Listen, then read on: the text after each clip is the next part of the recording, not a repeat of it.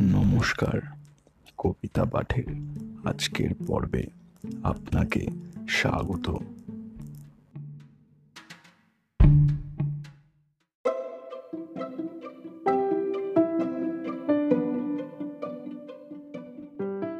আমার আজকের নিবেদন কবি সুকুমার রায়ের কবিতা, গ্রীষ্ম।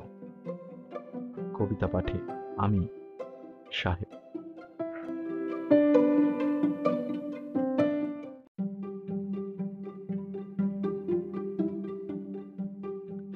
গ্রীষ্ম এসে, বর্ষা শেষে, রুদ্র বেশে। বিষম রোখে, আগুন ফুঁকে ধরার চোখে। কাঁপিয়ে ভুবন, মাতল তপন, নাচল পবন।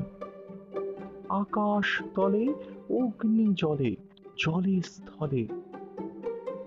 তপ্ত নিঃশ্বাস ছুটছে বাতাস ঝুলসিয়ে ঘাস। শুকনো শ্মশান চায় বুঝি প্রাণ।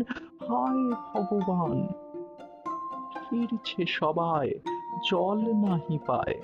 হায় কি উপায়? কথা না ফোটে, হাঁপিয়ে ওঠে খড়ম মুছোটে। বাধায় রগড়, করে ধরফড় ধরার পাঁজর। ঘোর ধুলিময়, জাগে মহাভয়। হিড়িসে প্রলয়। বাগান বাদার ওঠে বারবার ঘন হুঙ্কার।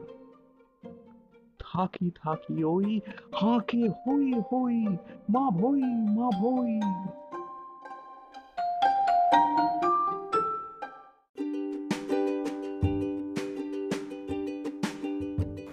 শ্রোতা বন্ধুদের কাছে অনুরোধ, অবশ্যই জানিও কেমন লাগছে আমার কবিতা পাঠ।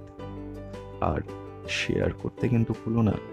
তোমার শেয়ার আমায় পৌঁছে দিতে পারে বহু মানুষের কাছে। এছাড়াও, আমার আপকামিং এপিসোডসের আপডেটস পেতে সাবস্ক্রাইব করো আমার চ্যানেল ধন্যবাদ।